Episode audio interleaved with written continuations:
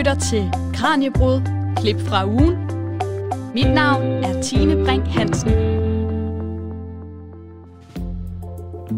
Velkommen her til weekendudgaven af Radio 4's videnskabsprogram Kranjebrud. Den næste times tid skal vi høre de allerbedste klip fra de programmer, vi har sendt i løbet af ugen.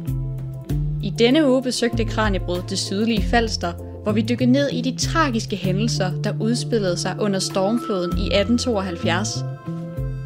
Herefter undersøgte vi, hvor langt lægevidenskaben er fra at finde kuren mod HIV, og så vendte vi blikket mod USA, hvor vi kiggede nærmere på begrebet amerikanisering, og i hvor omfattende grad Danmark er en miniatyrudgave af Amerika.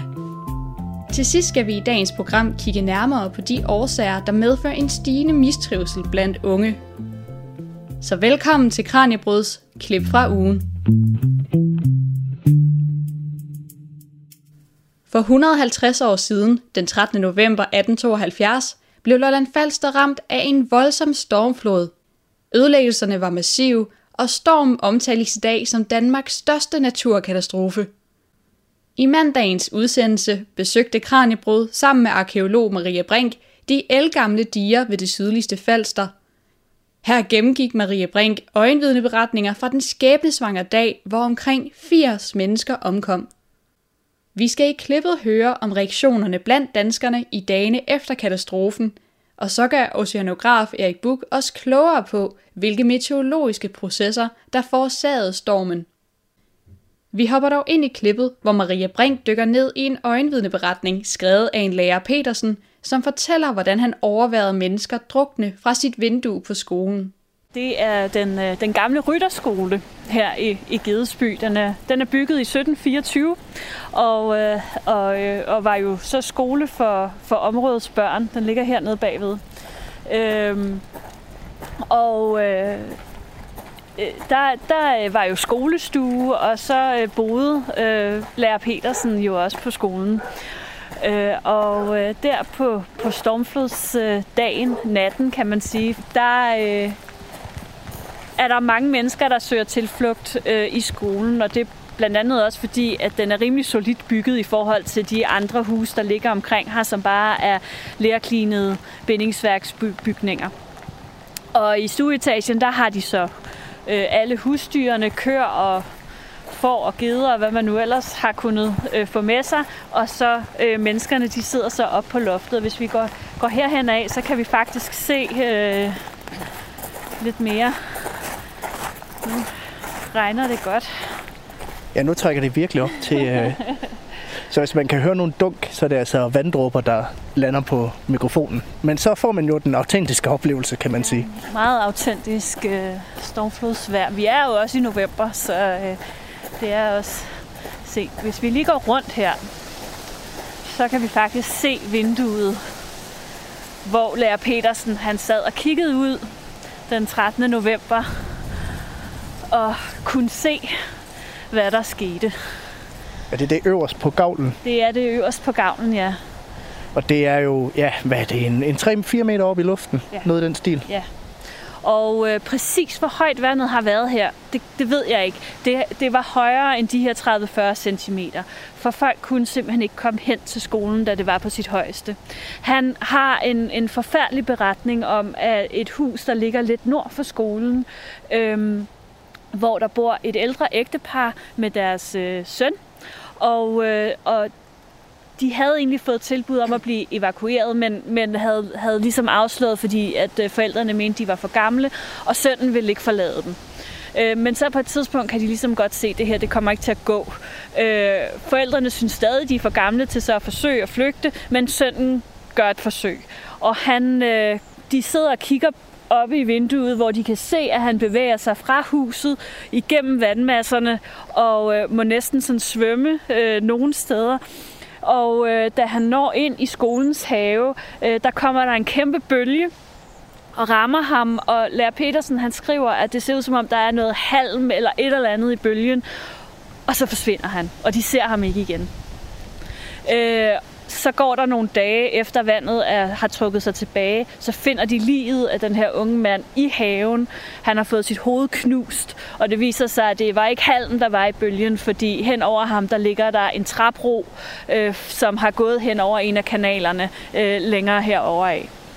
Så det er, bare, det er jo bare en af de her forfærdelige historier, som Lær Petersen han altså er vidne til op fra sit vindue i det, som han i øvrigt kalder for Noahs Ark, øh, skolen der det kan man vist også med rette, når man hører den beretning, ja. at det, det har været en form for Noahs ark, hvor man, hvor man søgte tilflugt, ikke? Jo, det har det været, og øh, de har også øh, historier om, øh, hvordan at øh, de jo faktisk har det, de har det meget svært med at sidde deroppe og kunne se øh, og ikke kunne hjælpe. Øh, og øh, der er en anden historie også øh, lige herovre bag fra skolen, hvor at øh, en familie, som egentlig er blevet evakueret, hvor manden så vender tilbage til huset for at hente et eller andet eller redde noget. Og øh, der er det så slemt, at, øh, at alting begynder bare at falde ned om ørerne på ham øh, i det her hus. Det kan de se. Og øh, de diskuterer op på loftet, om de skal forsøge at redde ham på en eller anden måde, men beslutter så, at det er for risikabelt. Øh, de kan ikke redde ham. Og det ender også med, at han selv indser manden, at, øh, han, at han er simpelthen fortabt, og, øh, og, og sætter sig op på et bord, som stadig står et eller andet sted, og, og på knæ, og så sætter han sig til at bede. Og så kommer der en bølge, og så forsvinder han og resten af huset det er jo, det er jo helt vildt svært at, at forestille sig. Det lyder jo som noget, man, man ser i andre lande, og så at tænke det skulle ske i Danmark, er jo, er jo ret vildt at, at, at forestille sig. Jeg kom faktisk også til at tænke på før, øh, da vi kørte tilbage her, at, at jeg var 20 år, da tsunamien i Thailand skete. Og de billeder, dengang var der jo allerede øh, mobiltelefoner, der mm. kunne optage og sådan noget. Der gik ikke særlig lang tid, før man havde billeder af både tsunami og øh, alt det forfærdelige, der var omkring, og lige i træerne og biler i bjergene, og jeg ved ikke hvad. Og de naturkræfter, der var på spil, og hvor skræmmende det var, og de traumer, som folk havde efter det. Og så er det faktisk sket lige her. Altså lige her, hvor vi står, ikke? Ja, for hvad var det for et syn, som folk de så vågnede op til her, da stormfloden den så havde trukket sig tilbage igen? Jamen, det begynder allerede, og vandet begynder allerede at falde øh, ud på eftermiddagen den 13. november. Øh, men det bliver jo først for alvor godt, øh, i hvert fald dagen efter. Og det er jo et øh, dommedagslandskab, man vågner op til. Der er jo alle træerne er væk. Øh, der ligger døde husdyr, døde mennesker, øh, bygningstømmer, tage, alt ligner et bombekrater uden lige, og alting er jo ødelagt saltvandet har jo skyllet hen over markerne. Det, markerne er ødelagt, drikkevandsbrøndene er ødelagt af saltvand. Alle husdyrene er døde, som ikke er blevet reddet. Øh, det er jo ganske få af dem. Øhm, så jeg tror, at, at det, som Lær Petersen i øvrigt også beskriver, er, at det er sådan, der, der hviler sådan en spøgelsesagtig stillhed over landskabet i dagene efter stormfloden. Og folk går bare, dem der har overlevet, de går rundt som sådan nogle, i dag vil vi kalde det zombier, Altså sådan fuldstændig som skygger af sig selv. Både Lærer Petersen, men også andre har været soldater øh, inden det her og har kæmpet i 1864. Mm. Øh, og, og der er flere af dem, der siger, at de troede, de havde set det værste på slagmarken i, øh, i Sønderjylland. Men øh, det havde de så ikke, fordi det her var værre. Altså stormfloden er jo, eller stormfloden er jo generelt genereret af, af vinden. Så det, der var situationen i november øh, 1872, det var, at der i dagen op til den 13. november, der lå der et lavtryk ned over Europa, og øh, omkring den 11. november, så kom der et højtryk over Nordsverige. Og de to tryksystemer til sammen giver nordøstlige vinde i Østersøområdet. Og øh, i, i dagene op til den 13. der rykker de to øh, tryksystemer så tættere på hinanden, og det vil sige, at vindene tager til i styrke, og det kulminerer så natten til den 13. og, og den 13. om formiddagen, hvor der er orkan i området mellem Falster og Bornholm. Når der er sådan en kraftig vind hen over øh, et havområde, så sætter det jo en bevægelse i, i gang i havet, og der bliver dermed i den her situation transporteret vand fra den østlige del af Østersøen over mod den vestlige del. Og det vil sige, at øh, de danske Østersøkyster og de nordtyske kyster, de observerer så, eller bliver udsat for en for høj vandstand på op mod en, en 3 meter. Nogle steder lidt mere. De højeste vandstande er, målt over i, i den mest vestlige del, altså ved Sønderjylland og den nordtyske kyst, hvor vi er op omkring 3,5 meter. Altså, så det har decideret været en orkan, der har været tale om? Det der var en orkan i den 13.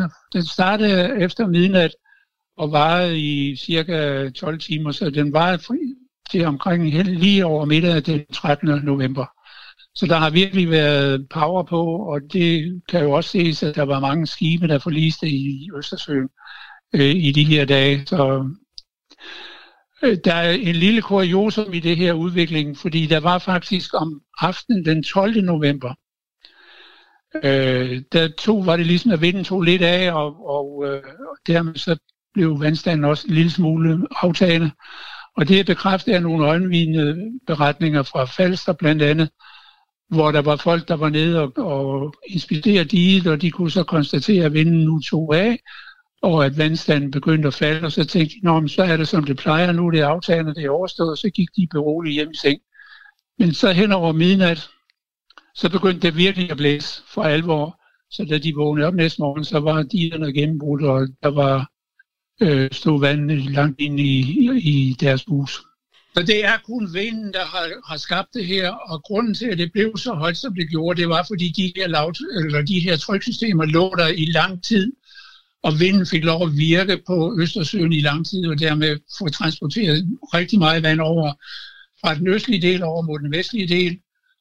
Og øh, øh, de danske stræder de er ikke brede og dybe nok til at kunne transportere alt det vand væk, så derfor så fik man bygget den her meget øh, høje vandstand op. Jeg tror ikke, der er den store forskel på, hvordan folk reagerede efter stormfloden, øh, eller hvad skal man sige, i det omgivende Danmark, som øh, i forhold til, hvordan vi ville have reageret i dag, hvis det skete. Øh, man kan sige, at nyheder rejste noget langsommere, så der, der gik lidt lang tid, før folk for alvor fandt ud af, hvad der egentlig var sket, og hvor forfærdeligt det egentlig var. Dem, der jo selvfølgelig fandt ud af det først, det var dem, der boede op i, i på resten af Falster, og især i Nykøbing, øh, som jo er hovedbyen på Falster. Og øh, de øh, i gang satte ret hurtigt forskellige øh, hjælpe øh, ting i forhold til at genhuse dem, der havde mistet øh, steder at bo, øh, og sørge for mad og tøj og sådan nogle ting. Vi skal tænke på, at, at i 1872 er der jo slet ikke den stat, som vi er vant til i dag. Så det her med, at altså, hvis noget tilsvarende skete i dag, jamen så vil der jo, for det første ville det jo aldrig være gået så galt, fordi der vil være et beredskab, der vil være vejrudsigter, man vidste det ville ske, man ville have evakueret. Man ville have en eller anden sportshal klar mm. til folk med, med suppe og kaffe og soveposer. Ikke? Altså, og det var der jo ikke dengang. Så, så der var altså, men der var øh, nogle lokale initiativer, nogle private initiativer. Øh, det var lokale gårdejere, som husede mange af de øh, vandlitte, som de kaldte dem. Øh, og også øh, folk inde i Nykøbing, øhm, som sørgede for at, øh, at huse dem så øh, efterhånden som øh, nyheden den rejste rundt, øh, så, øh, så kom der også nogle større landsdækkende initiativer, øh, og rundt omkring i hele landet blev der afholdt øh, forskellige velgørenhedsarrangementer, tombolager og den slags, hvor at overskuddet simpelthen gik til de vandlidte. Sådan lød det for Maria Brink, museumsinspektør og arkeolog ved Museum Lolland Falster – og Erik Buk, oceanograf og tidligere afdelingsleder på DMI. Og fra et besøg på Lolland Falster hopper vi tilbage i studiet igen, hvor min kollega Maja Jensen i tirsdags havde besøg af Ole Søgaard, der er professor i infektionssygdomme. Her taler de om kuren mod HIV, for forskere har i mange år søgt efter en kur mod HIV. I dag er medicin så god, at personer med HIV kan leve et ganske normalt og langt liv. Men måske vil medicin slet ikke være nødvendig i fremtiden. Hvor tæt er forskerne på at finde en decideret kur? Hvorfor har de ikke fundet en endnu? Og hvilke nye gennembrud er sket? Det fortæller Ole Søger om i klippet her, hvor han præsenterer sit forskningsprojekt, som er et vigtigt skridt i jagten på en kur.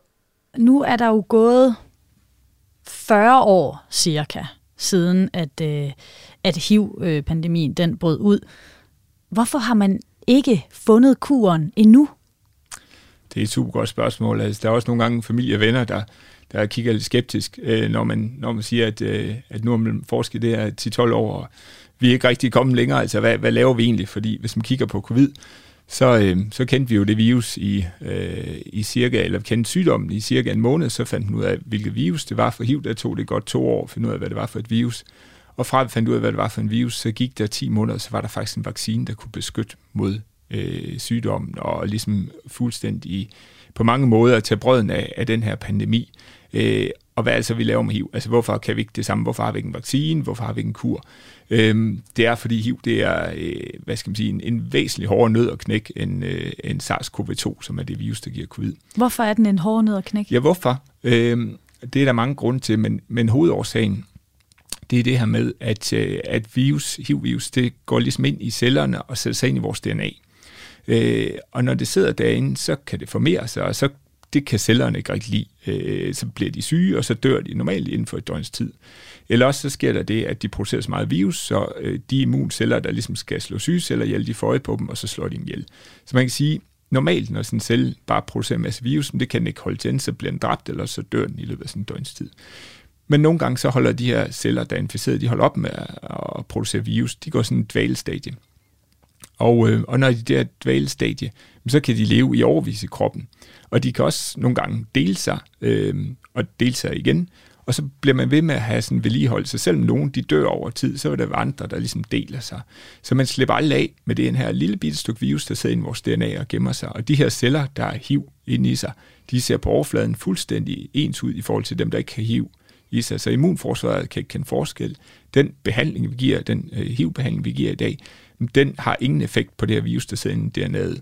Så, øhm, så på den måde er det jo sådan ret øh, snu virus, kan man sige. Altså det er, det er simpelthen bygget til at overleve øh, på trods af alle mulige øh, udstående forsøg på, på at dræbe det og fjerne det. Ja, og du siger, at du har forsket i det her i, hvad sagde du, 12 år? Ja, 12 år bliver det vist efterhånden. Ja, og I har for dig og, og forskerkollegaer har øh, for nylig fået en artikel offentliggjort i det tidsskrift, der hedder Nature, om et gennembrud, siger jeg, i, øh, i kuren mod, eller jagten på kuren mod HIV. Hvad er det, I har fundet ud af, Ole?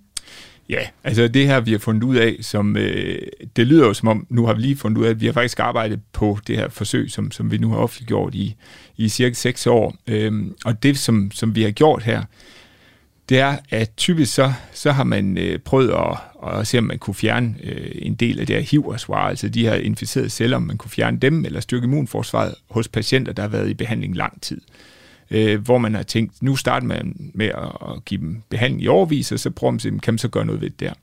Det vi gjorde her, det var lige så snart folk de fik HIV-diagnosen og skulle starte i behandling, så inviterede vi dem ind i sin lodtrækningsforsøg, og så sagde vi, du får i får jeres medicin under alle omstændigheder, men vi vil gerne afprøve noget nyt øh, forsøgsmedicin, for at se, om det dels øh, kan bedre jeres immunforsvar, og dels om det kan fjerne noget af det her øh, HIV-virus, der ellers øh, sidder inde i, i cellerne. Så det vil sige, at sideløbende med den helt normale behandling, som, som alle, øh, der har fået diagnosen HIV, de får, så kunne I lave et forsøg, som gik ind og, og undersøgte, om I, om I kunne påvirke den der virus, som behandlingen jo faktisk ikke rigtig kan, kan stille noget op imod. Præcis, ja.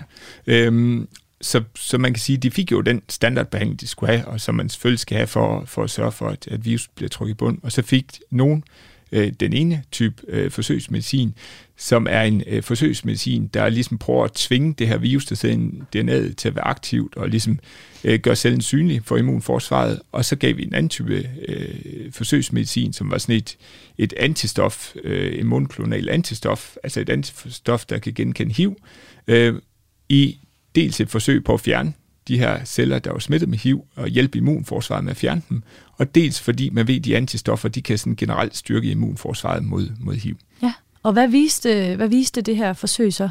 Så forsøget viste, at øh, de folk, der øh, især fik de her monoklonale antistoffer, jamen deres immunforsvar mod HIV, det blev bedre.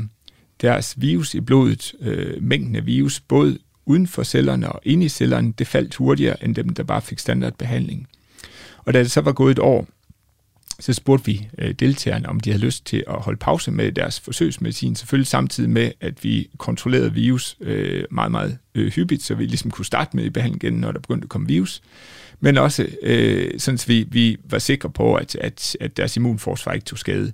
Øhm, det er den eneste måde, man egentlig kan finde ud af, om, om sådan nogle forsøgsmedicin har gjort en forskel, det er ved at bede folk om at stoppe behandling. Så i virkeligheden så er det jo det, er jo sådan det modsatte af, man normalt vil anbefale. Det er normalt, så vil man sige, at du skal fortsætte med at tage en behandling fra nu af og til evig tid. I det her studie, og for at blive klogere, så vil jeg så sige, vil du ikke prøve at holde en pause med en HIV-medicin? Og det er selvfølgelig ikke alle, der har lyst eller mod på det, og det er fuldt, fuldt forståeligt, fordi det er også en overvindelse, og, og man, at det vækker nogle gange følelser til liv igen, som, som egentlig var væk. Øhm, mm. Men dem, der gik med til at stoppe deres forsøgsmedicin, blandt dem, der havde fået de her antistoffer, så så vi, at deres immunforsvar faktisk var i stand til delvis eller fuldt at undertrykke virus, når de stoppede deres behandling. Hvorimod dem, der ikke har fået det her forsøgsmedicin, der så vi, øh, som vi snakker om før, at virus efter to uger, tre uger, det var op på cirka samme niveau, som det var, før de startede behandling. Så det, det fortæller os, det er, at man kan faktisk gøre noget der helt tidligt i sygdommen, for at styrke immunforsvaret, for at reducere mængden af virus, der så på sigt faktisk giver de her øh, folk en fordel i forhold til at, at, at bekæmpe og holde virusmængden i bund, øh, hvis de stopper behandling. Det er ikke nogen kur. Øh, der er en person der forsøg, som nu har været uden behandling i, i godt fire et halvt år, ikke har målbar virus i blodet. Øh, så, så det er selvfølgelig, hvad skal man sige, et, en, en unik, øh, en ja. unik tilfælde, øh, men bare for, for at slå fast, det er ikke, altså, vi er ikke i mål endnu, men der er nogle ting, der ser lovende ud, og det er egentlig det, vi gerne vil bygge videre på. Ja, men er det første gang, at det er lykkedes forskere på den her måde at, at give en give noget medicin, give en behandling, som, som i så lang tid for nogen kan, kan, kan nedsætte øh, virus? Altså, der er øh, sådan øh, sporadiske rapporter sådan i litteraturen, og man kan også finde og se nogle gange i medierne, nu er der en eller anden person, der er blevet kureret for HIV. Typisk så har det været nogen, der er blevet behandlet for øh, for eksempel cancer, hvor man helt fjerner deres immunforsvar som del af deres kraftbehandling. Det er typisk sådan, øh, øh, de her blodsygdomme som, som leukemi eller, eller lymfknudekræft, hvor det sker. Der har man kureret måske tre eller fire på verdensplan. Øh, og det er sådan gennem sådan meget, hvad skal man sige, voldsom procedure, hvor øh, hvad skal man sige, risikoen for at dø undervejs, den er, den er måske 20 procent eller højere. Okay. Øh, så det er ikke noget, man sådan kan, kan udbrede øh, til nogen. Og så er der nogle gange nogen, som af den ene eller den anden grund, øh, hvad skal man sige, måske har et, et defekt virus, eller har et immunforsvar, der specielt godt kan kontrollere virus. Men sådan i et forsøgssammenhæng, så har der aldrig sådan i et kontrolleret forsøg været noget, som egentlig på den her måde har vist, at, at nogen de bedre kan kontrollere virus, end dem, der ikke fik forsøgsbehandling. Så det her med, at, at vi har lavet kontrolleret forsøg, og vi faktisk kan se en forskel mellem grupperne, det er ikke noget, som, som man egentlig har set ellers. Nej. Sådan en som mig, jeg kan jo godt stå og tænke nu, nå, men øh, det lyder jo rigtig lovende, så må vi være vildt tæt på, øh, på kuren nu. Øh, hvordan ser fremtidsudsigterne ud for sådan noget her? Jamen altså, øh, jeg vælger at se det øh, vældig øh, positivt på ja. den måde, at, at nu har vi måske en lille fli af håb om, at, at det her en kan lade sig gøre, fordi der har været rigtig, rigtig mange ting, der ikke lykkes øh, i den her type forskning gennem årene. Øh, og man var jo optimistisk i starten i, i 80'erne, der var man... Øh, der sagde man, at inden for to år, øh, i 84 inden for to år, så har vi en vaccine mod HIV, og vi kan kurere den her sygdom. Dengang man fandt kombinationsbehandling, så regnede man ud, at med det henfald, der ligesom var i, i virus, så efter cirka øh, to års behandling, så vil folk være kureret. Det viste sig jo ikke at holde stik, og så var der utrolig meget pessimisme omkring det her med at kurere HIV. Øhm, og så, da vi ligesom kom i gang øh, med, at, med at forske i det her, så, øh, så var der noget optimisme, men så var der mange forsøg, der ikke rigtig viste noget. Øh, men det her giver for mig håb om, at, at man faktisk kan ændre balancen mellem virus og immunforsvaret. Fordi virus, det har sådan en... HIV-virus, det muterer utrolig meget. Muterer, det kender vi jo fra, fra coronavirus, at, øh, at der kommer de her øh, variants of concern, altså det vi kalder for omikron og delta og, øh, og så videre. Øh, de mutationer, der, der sker for, for covid øh, eller for coronavirus, det er jo noget, der gør, at immunforsvaret har svære ved at, øh, hvad skal man sige, ved at genkende det virus, så man, selvom man er vaccineret, risikerer man få sygdom igen. Med HIV-virus, der muterer det helt vildt. Så altså, coronavirus, det, det er vand ved siden af. Øh, I en person, der har haft HIV i et par år, der er mange flere virusvarianter, end der er øh, for, for øh, coronavirus i hele verden, altså det her okay. SARS-CoV-2. Så, så det muterer meget mere, og derfor er det bare en kæmpe udfordring for immunforsvaret at kontrollere, og derfor har der også været meget pessimisme omkring, det kunne lade sig gøre. Øhm, det her forsøg, vi har lavet, øh, er sådan et, et lille håb om, at, øh, at måske kan det faktisk godt lade sig gøre. Det er ikke, det er ikke, vi er ikke i mål på nogen måde, men det er noget, man kan bygge videre på og ligesom prøve at, at se, om man kan optimere konceptet og se, om man kan videreudvikle det. Og måske kombinere det med noget andet, der ligesom giver det sidste nøg til immunforsvaret, så det faktisk kan, kan holde virus helt i skak. Ja, jamen hvad er næste skridt nu?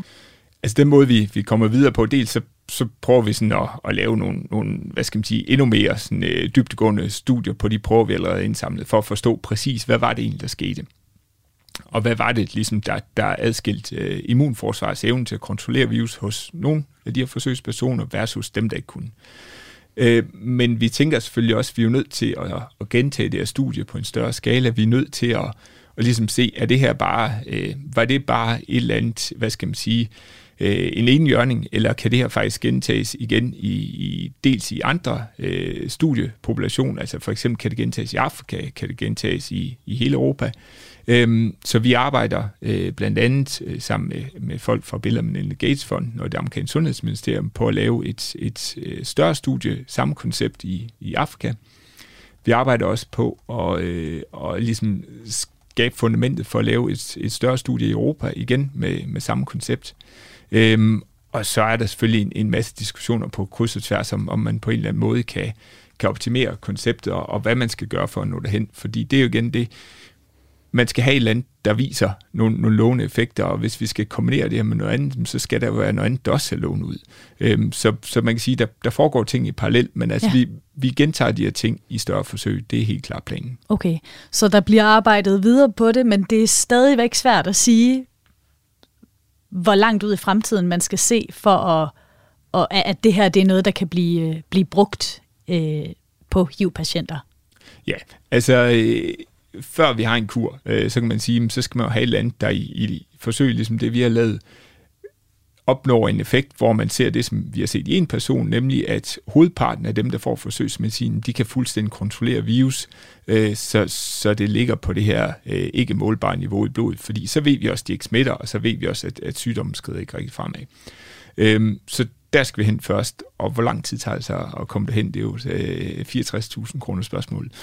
øh, og, øh, og jeg vil sige, altså det, det er virkelig, virkelig svært at, at sige et eller andet fornuftigt om. Altså der kan jo komme et eller andet gennembrud øh, i morgen, om måned, om, om et halvt år, som, hvor man siger, aha, her har vi ligesom byggesten nummer to. Mm. Den lægger vi oven i, i, i de byggesten, som, som vi nu har skabt og, og været med til at finde. Øh, og så, så går det måske lige pludselig hurtigt. Man kan også sige, det kan være, at, at tingene bare bliver rigtig, rigtig svære at, at tage det næste skridt. Så altså, jeg vil gerne øh, give en eller anden horisont med 5 eller 10 eller 20 eller et eller andet år, men, men jeg vil simpelthen sige, det, det er så svært at udtale sig om lige nu. Sådan lød det fra Ole Søgaard, der er professor på Institut for Klinisk Medicin på Aarhus Universitet. Jeg hedder Tine Brink Hansen, og du lytter til weekendudgaven af Radio 4's videnskabsprogram Kranjebrød. Her serverer jeg nogle udvalgte klip fra de programmer, der er blevet sendt i ugens løb. Og skulle du være blevet nysgerrig for at høre de fulde programmer af de klip, som jeg spiller for dig her i dag, så kan du lytte til dem alle på Radio 4's hjemmeside eller i din podcast-app. Lad os så hoppe videre til onsdagens program.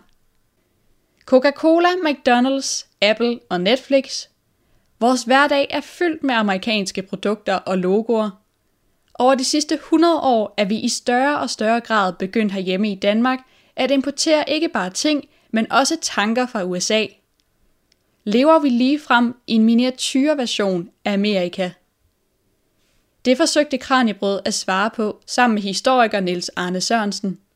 Vi hopper ind i udsendelsen, hvor Niels Sørensen giver en forklaring på begrebet amerikanisering og hvorvidt amerikanisering er mere end bare Coca-Cola og Big Macs.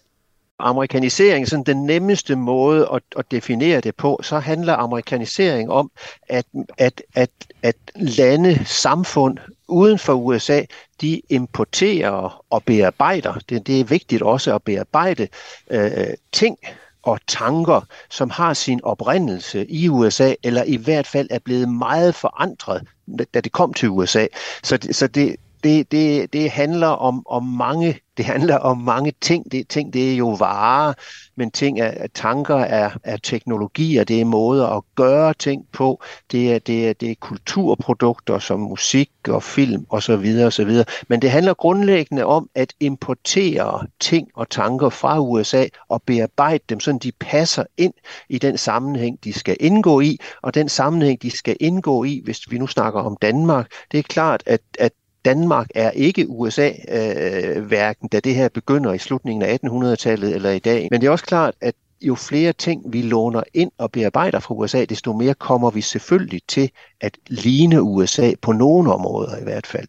Så kan man kan tale om, at vi tager nogle ting og så danskificere det en lille smule, mm. hvis man skal sætte det, det på spidsen. Det, det, det, det kan vi fint. Det er ikke alting, vi, vi dansk, danskificere, fordi no, noget af det gør vi jo også, fordi vi synes, at, at det, de gør i USA, det er, det er, det er, det er rigtig smart. Altså, vi fordansker jo ikke øh, McDonald's hamburger, men vi har fordansket måden, man arbejder i McDonald's på, fordi vi har en stærk dansk fagbevægelse, som krævede overenskomst. Så folk, som arbejder i øh, McDonald's i Danmark, de, får, de har langt bedre løn og arbejdsvilkår end folk, der arbejder i McDonald's i USA og i de fleste andre lande. Og prøv lige at fortælle lidt om dit arbejde med så at kortlægge den her amerikanisering, både i arbejdet med din bog, men også i din, din forskning øh, førhen. Hvordan er du konkret gået til det her fænomen, amerikanisering? Jamen ja, det her det er jo noget, samtidig Danmark, når man er dansk historiker, og jeg er i grunden ikke, øh, jeg, jeg arbejder med dansk historie, men jeg har arbejdet meget mere med, med europæisk historie. Og når jeg sådan har siddet og arbejdet med Italien eller Tyskland for eksempel, så er det jo gået op for mig, at jeg har haft kolleger, som har været optaget af, hvordan USA har påvirket de her lande. Altså det er især efter 2. verdenskrig, hvor USA er sejrherre. Øh, og, og, og nogle af de der ting, som jeg har siddet og læst om der, det tænker jeg, det her, der må man da kunne fortælle, der må være en tilsvarende historie i Danmark. Så sådan er det sådan set øh, begyndt. Og så når du først får ideen, øh, så er det også klart, så bliver du nødt til at sætte dig ind i, hvad det her amerikanske er for noget. Altså hvad det var, amerikanerne kunne og kan, som, som, som gør dem interessante. Og dernæst så er det sådan nærmest et spørgsmål om at gå fra sag til sag. Ikke? Altså det, det her, det er, det har været svært at skrive på en måde, så det hænger sammen i en bog, men det er enormt øh, let at finde eksempler øh, i næsten alle dele af samfundslivet, hvor man kan se, der har været en påvirkning fra USA. Og så kan jeg også finde nogle steder, hvor påvirkningen fra USA har været meget, meget lille. For eksempel sådan noget som i sportsverdenen, hvor vi, der godt nok er nogen, der spiller baseball, og der er nogen, der spiller amerikansk fodbold, men det er meget, meget få. Så, så der, har, der, har, der har Danmark været rimelig lukket. Hvad er det så, der har, særligt har fascineret dig, eller måske endda overrasket dig ved at se nærmere på amerikaniseringen herhjemme? Det, der har fascineret mig, har jo været nogle steder, hvor, hvor, hvor der har været modspil til det her. Altså den, en, af, en, af, en af de de historier, som jeg har undersøgt rigtig grundigt sammen med min gode kollega øh, Claus Petersen, det er historien om Coca-Cola i Danmark, øh, øh, hvor, hvor Coca-Cola har sådan en lille bitte historie i Danmark i 1930'erne, som ikke rigtig bliver til noget, men, men så for, Coca-Cola forsvinder under 2. verdenskrig, øh, og så kommer det først tilbage igen i 1959, og når, når man sidder og læser om om Europas historie i de første år efter 2. verdenskrig, så fylder Coca-Cola altså en hel del, hvis du læser fransk historie og italiensk historie og tysk historie, fordi Coca-Cola bliver set som et billede på det her Amerika, der kommer til at fylde meget mere. Og så, så undrede vi os jo om, hvad, hvordan hang det sammen i Danmark? Og det, det, det gravede vi så ind øh, dybt ned i. Vi har tilbragt mange timer øh, sammen og hver for sig i arkiver i Danmark, men også i USA for, for at finde ud af den her historie, som handler om, at Coca-Cola gerne ville til Danmark, men at danske øh, drikkevareproducenter havde så stor politisk indflydelse, at de simpelthen kunne, kunne blokere for Coca-Colas øh, adgang til, den danske, til det danske marked helt indtil 1959. Og da de ikke kunne blokere for det længere, så, så, så konstruerede de deres eget alternativ, den cola, der hedder Jolly Cola, som i, øh, i 20, altså helt frem til en gang i 1980'erne næsten sælger lige så mange, lige så mange sodavand i Danmark, som Jolly og Pepsi Cola gør. Så, det, så man får en meget stor succes med en dansk kopivare af den amerikanske original. Det tror jeg, altså det, det, er, det er sådan et, et fantastisk godt eksempel på, at du har lobbygrupper, der sidder i Danmark, som ikke vil det her. Du har også lobbygrupper i USA, der vil det her. Coca-Cola går til den amerikanske regering og siger, hør, hov, de gør det er helt galt i Danmark, ikke? Og så lægger den amerikanske regering pres på den danske regering. Øh, Coca-Cola har også danske erhvervsorganisationer eller virksomheder, som, som gerne vil samarbejde med dem, og de lægger også pres. Så det, det er sådan en fantastisk historie, som, handl, som handler om meget mere end sodavand. Den handler om politisk magt, den handler, kommer også til at handle om kulturel magt, fordi en del af den her, af den her historie handler om, at, at da bryggerierne de, de, de ikke længere kan tale om, at det er et problem for statskassen, at folk drikker cola. Det er sådan der, de starter, at folk vil drikke cola i stedet for øl. Øh, så siger de, jamen cola det er udansk, og, og hvad vil, hvad vil, vi vil holde op med at drikke hvidøl, og, og sådan nogle ting. Ikke? Er, det handler om økonomi, men det handler om kultur, det handler også om identitet. Fortsætter amerikaniseringen stadigvæk den dag i dag, Niels Arne? Ja, det vil jeg jo mene, at det er meget nemt at komme med masser af eksempler på. Altså, det er jo ikke længe siden, at, øh, at jeg blev ringet, øh, min dør blev ringet på, jeg ved ikke hvor mange gange, af udklædte børn, som, som, som sagde øh, slik eller ballade, check eller treat. Det var det er Halloween, som er kommet til Danmark øh, i løbet af de sidste øh, 20 år. Øh, øh, Valentine's Day har ikke haft helt den samme gennemslagskraft, men, men nu også et eksempel på, hvor noget, som vi ikke havde hørt om for, for 30 år siden, lige pludselig fylder noget i vores liv. Og hvis vi skal blive i forbrugersamfundet, så kigger vi jo frem mod Black Friday, som nu er blevet Black Weeks, Øh, øh, altså, og som jo er øh, en, en amerikansk importeret øh, forbrugsfest. Øh, så, så hvis man kigger på, på forbrugersamfundet og populærkulturen, så synes jeg jo, at man kan sige, at USA fylder mindst lige så meget, øh, og måske stadig mere. Øh, så da, da, det her, den her tanke med, at nu er USA klemt, nu øh, skal vi alle sammen se mod Kina, øh, måske også hos andre nye vækstøkonomier. Man hører ikke så meget om Rusland på det felt længere, det gjorde man for 5-10 år siden. Brasilien er, er et andet sted, med, og Indien selvfølgelig, man kigger på. Men, men, men, og der, det er selvfølgelig rigtigt, at, at rigtig meget, mange af de varer, vi omgiver os med i dag, de er produceret i Kina, men de ligner jo noget, som stammer fra USA, og at, at, at når, vi tager, når vi tager vores nye iPhone i hånden, så øh, hvis vi giver os til at tænke os godt om, så ved vi godt, at den er lavet i Kina, selvom de har problemer med at lave dem lige for tiden. Øh, øh, men vi forbinder jo alle sammen, og med rette, en iPhone med USA. Og rigtig meget af, den, af de, de, de varer, vi får fra Kina og, og andre lande, er jo varer, som er fyldt med indhold, både helt konkret, men jo også i vores forestillinger og grunden til, at vi synes, de er attraktive og gerne vil have dem, fordi at de kommer fra USA oprindeligt eller har et stort amerikansk indhold. Så i den forstand, så synes jeg, at, at, at amerikaniseringen, den er, den er der ingen grund til at tro, at vi skal skrive om i datid, øh, sådan lige med det første. Men sådan noget som forbrugersamfund og industrialisering, altså det, nu har vi talt om det meget de her amerikanske idealer, men det lyder jo ikke som noget, der sådan nødvendigvis stemmer overens med, med vores værdier i dag, hvor vi også taler om sådan noget som bæredygtighed og den slags. Altså kan amerikanisering stadigvæk godt ske på trods af de her nye idealer? Nej, det er klart. Altså det sted, hvis, hvis, hvis, jeg, hvis jeg sådan skulle sige, at, at et sted, hvor jeg, hvor jeg vil tro, og nok især vil håbe, at, at, at vi har set toppen af amerikanisering, så vil det være omkring øh, forbrugerisme og forbrugersamfundet, fordi det er jo så tydeligt, at den forbrugssamfundsmodel, som vi lever i, og som vi i meget høj grad har importeret fra USA, den er nemlig overhovedet ikke bæredygtig. Og det er, hvis man kigger sådan historisk på det, så kan vi ovenkøbet se meget tydeligt, at de, 30, de første 30 år efter 2. verdenskrig, hvor, hvor, hvor forbrugersamfundet og velstanden for alvor slår igennem, det er nøjagtigt de samme 30 år, hvor, hvor, hvor vores udledning af CO2 øh, begynder at eksplodere, hvor vi kan se, at, at, at arterne begynder at, at dø om ørerne på os, øh, hvor vi kan se, at vi overforbruger ressource på ressource, hvad enten det er, hvad, hvad enten det er vand eller, eller, eller metaller. Så det er helt klart, øh, at, at den her måde, vi, vi, vi har vendet os til at leve på efter et amerikansk forbillede, det bliver vi nødt til at gøre op med. Øh, det er, det er muligt, vi selv skal finde ud af det. Det er også muligt, at vi kan få hjælp fra amerikanerne, fordi en meget stor del af den internationale og globale miljøbevidsthed og miljøbevægelse, den har jo faktisk rod i USA. Og når amerikanerne de har, de har, de har lært os at elske Black Friday, så kunne det jo også være, at de kunne lære os at elske Green Friday.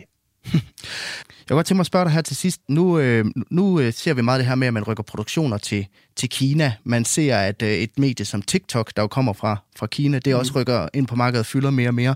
Altså, kunne man forestille sig, at om nogle år stod for en, over for en kinaficering i stedet for en, en amerikanisering? Altså det, man skal jo passe på med at spå, ikke? Uh, uh, men jeg synes jo, hvis, hvis du ser på noget, et medium som TikTok, så er øh, grunden, hvis, når du læser bekymring om, at her kommer et, et, et kinesisk øh, socialt medium, som har enormt appel, og ikke mindst til, til unge, øh, jamen så har det jo ikke appel til unge, fordi det ligner noget, der kommer fra Kina. Så har det appel til unge lige præcis, fordi det ligner det, de kendte.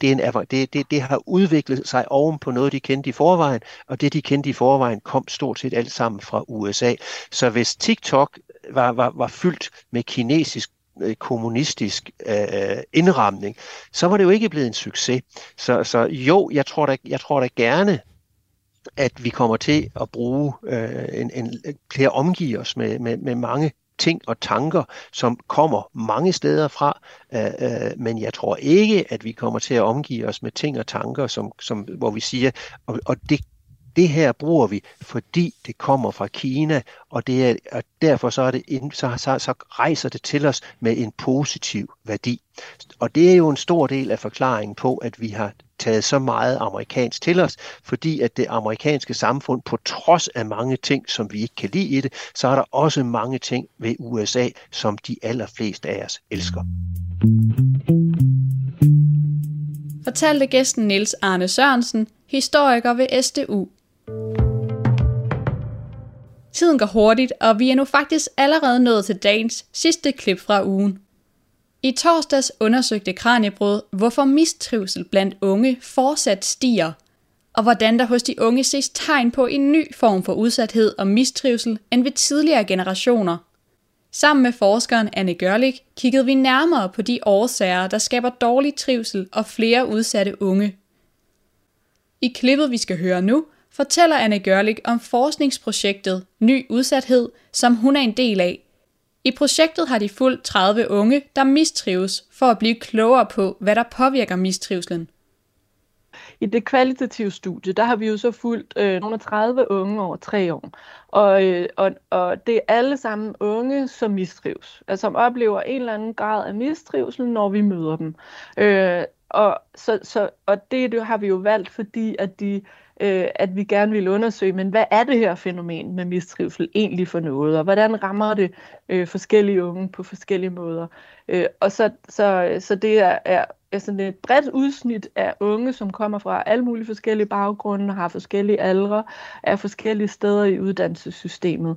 Øh, og på tværs af de unge, der kan vi se, at noget af det, som, øh, som øh, påvirker deres øh, trivsel, det er, at de øh, især på de gymnasiale og de videregående uddannelser, er der øh, mange af de unge, som oplever, øh, at øh, tingene går, går rigtig, rigtig hurtigt. Øh, der er mange ting, de mange krav, de skal leve op til, og de skal, de har, øh, de har oplever sådan relativt kort tid til at, øh, at lære. Altså, så de mangler, de efterlyser sådan, øh, øh, tid, mere tid til fordybelse, øh, samtidig med, at de også oplever øh, altså krav om præstation, ikke? Altså, at, at man sætter ligesom, barn er ligesom sat ved 12-tallet, så selvom at øh, de unge øh, måske godt ved, at de er langt fra og kan præstere et 12-tal, så er det det, de orienterer sig imod. Øh, og det er også noget af det, der så siver ud i i øh, det sociale rum i klasserne, så de også kommer til ligesom at gruppere sig efter deres øh, præstationer. Så både det her med præstationspres, øh, som altså er meget tydeligt på nogle uddannelser og mindre tydeligt på andre uddannelser, øh, samtidig med et forhøjet tempo, at det er med til at skabe et pres øh, på, på øh, nogle af de unge, som altså for nogle unge øh, går ud over deres trivsel, men jo ikke for alle. Ja. Når du siger forhøjet tempo, Altså er det så det her med, at man bare skal øh, nå mere i hverdagen, eller er det på længere sigt, at, det, at man føler, at man ikke kan nå alt det, man skal, inden man skal på universitetet for eksempel?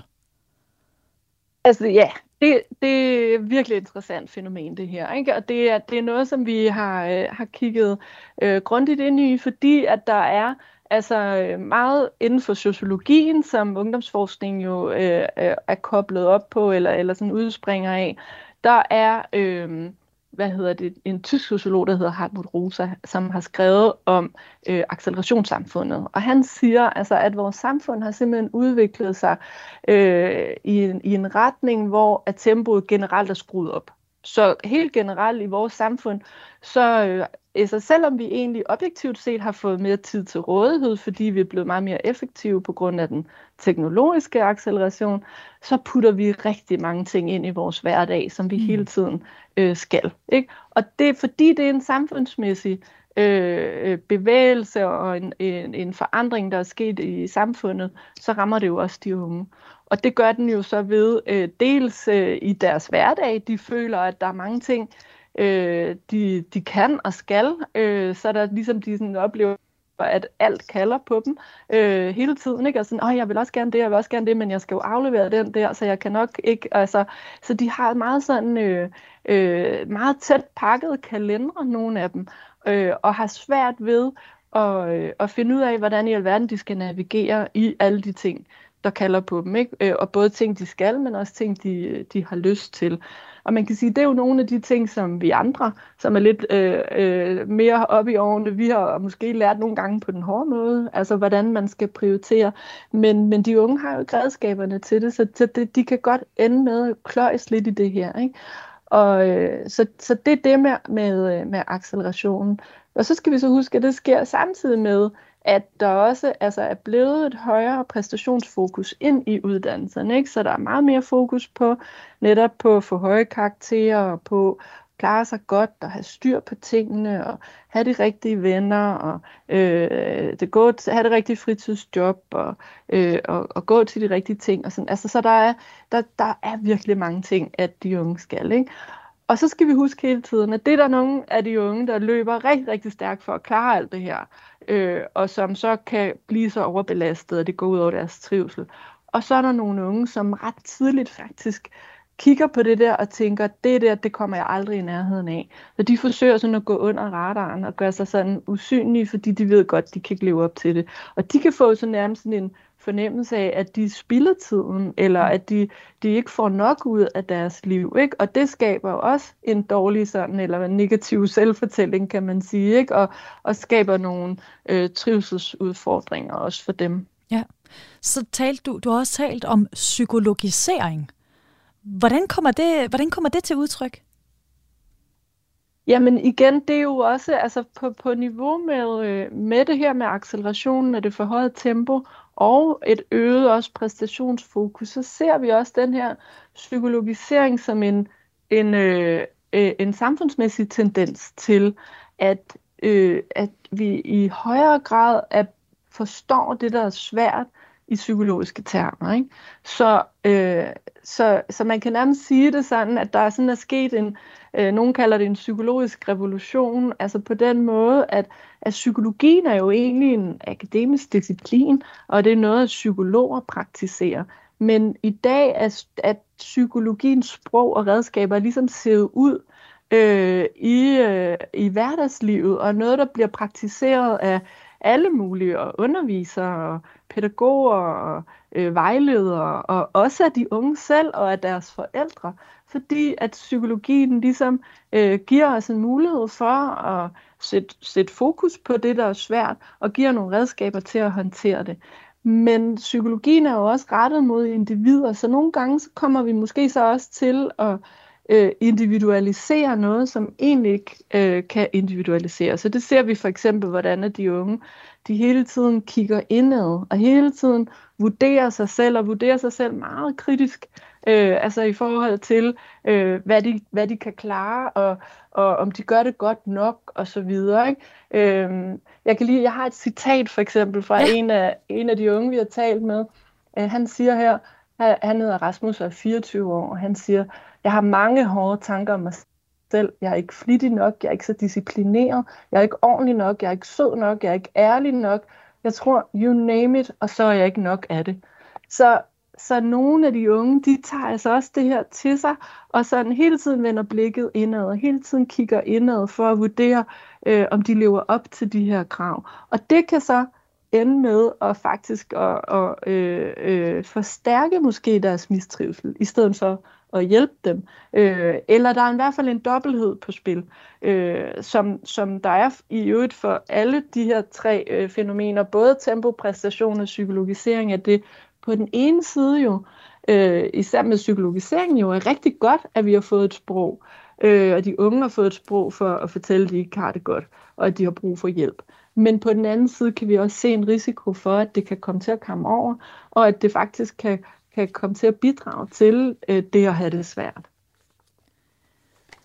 Og jeg kan huske, du sagde også til mig, da vi talte sammen forud for det her interview, Anne, at faktisk ved at vi to taler om unges mistrivsel i dag, så kan det også være med til at sprede den. Er det, er det også et udtryk for den her, øh, altså er det også en del af det her psykologisering? Ja, det kan man sige, det er. Altså at øh, øh, det, er, det er enormt svært, altså fordi at, at, at hvis det er, at vi alle sammen går rundt og siger, at unge de mistrives, så kan de unge også tage det til sig og få sådan en selvforståelse af, om jeg er ung, så derfor så mistrives jeg. Eller hvis de føler sådan det mindste lille øh, ubehag, så kan de sige, at det er nok mist, nu er det nok fordi, at jeg er over i den der kategori med de der unge, der mistrives. Og det er jo en rigtig farlig bevægelse, og det er noget, vi skal være rigtig opmærksom på.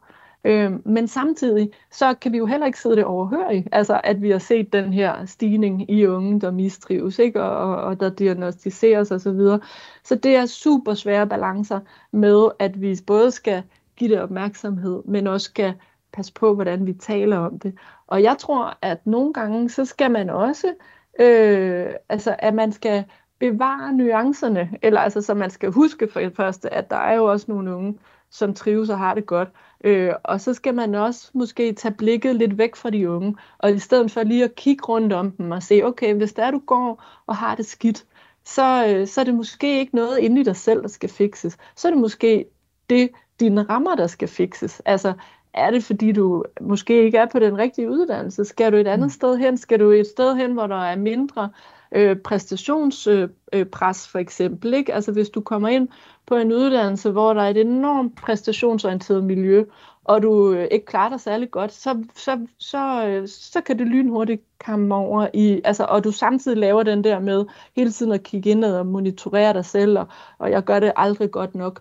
Øh, hvor at hvis du så, det kan vi se i vores undersøgelse, ikke? At, at, at det sker for nogen, så kommer de hen på en anden uddannelse, hvor at, øh, øh, øh at der er meget mindre fokus på præstation, og så kan de slappe af, og så kan de øh, trives, og de kan lære på en måde, som giver mere mening for dem. Øhm, så der er jo nogle unge, som trives rigtig godt i præstationsorienterede miljøer, ikke? men det er der bare ikke alle, der gør. Øh, og der er det vigtigt, at vi holder øje med øh, og hjælper de unge til, øh, altså vi kigger rundt om der og kigger på deres rammer og siger, måske skal du et andet sted hen, og så får du det faktisk også bedre. Ja, men når vi så, vi har talt om de her tre øh, parametre. Et højere tempo i samfundet, et øget præstationspres, og så øh, en psykologisering. Er, er, det, er, er det de tre primære årsager? Det er jo nok ikke det, de unge, I har talt med, kalder det, men er det de tre årsager, der kommer til udtryk, når I har, når I har fulgt for eksempel de her 30 unge i, i tre år?